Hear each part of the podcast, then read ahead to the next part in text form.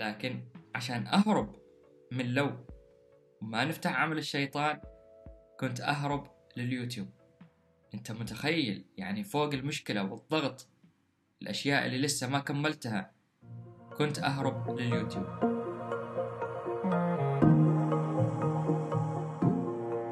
وسهلا فيكم معاكم سعيد شكري مهندس حاسوب متخصص بتصميم تجربة المستخدم ومسوق رقمي في بودكاست تسهيل راح نتشارك مع بعض مهارات تسويقية ونتبادل الخبرات حول صناعة المحتوى وحتى تصميم تجربة المستخدم. في هذه الحلقة راح أشارك قصة دخولي بمجال صناعة المحتوى والتسويق بشكل عام.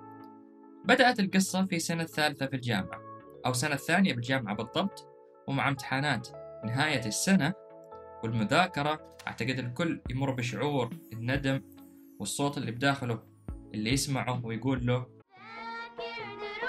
أيوة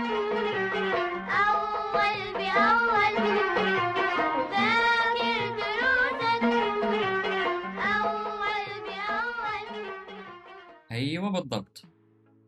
لو كنت مذاكر بشكل يومي كان سهلت علي المذاكرة الحين. لكن عشان أهرب من لو وما نفتح عمل الشيطان كنت أهرب لليوتيوب. أنت متخيل يعني فوق المشكلة والضغط. الأشياء اللي لسه ما كملتها كنت أهرب لليوتيوب. في هذاك اليوم جيت على واحد من الفيديوهات وسمعته يقول بما معناه أن حضورك الرقمي سيكون بمثابة السيرة الذاتية لوظيفتك المستقبلية. لكن عشان يكون عندك حضور رقمي لابد أنك تصنع محتوى. فقلت في نفسي أها خلاص الحين لازم أبدأ وأصنع محتوى. طيب إيش من محتوى راح أصنع؟ ما ندري كيف يصنعوا المحتوى؟ ما ندري إيش يعني حتى صناعة محتوى؟ ما ندري بعدها جات فكرة إنه أبدأ حتى لو إني ألخص فيديوهات اليوتيوب أو مقالات وأنشرها على إنستغرام وفعلا بديت يعني بعد الامتحانات بديت بهذه الطريقة وكنت أنشر في حسابي على الانستغرام بالثيم اللي هو رقعة الشطرنج بحيث إني أنشر post وال post اللي بعده يكون صفحة بيضة وبعدين post وبعدين صفحة بيضة. فكان يتخذ أسلوب أو ثيم الشطرنج أو رقعة الشطرنج. بعدها جاني شخص وقال لي إن هذه الطريقة راح تضر بحسابك وتقلل التفاعل بسبب كثرة المنشورات الفاضية اللي هي الصفحة البيضة هذه. قلت في نفسي أنا أكيد إن هذا الشخص حاقد وشاف حسابي مرتب وحسابه عشوائي فجاء يسوي لي إحباط. لكن لما بحثت فعلا لقيت إن الإنستغرام وغيرها من المنصات عبارة عن مجال كامل.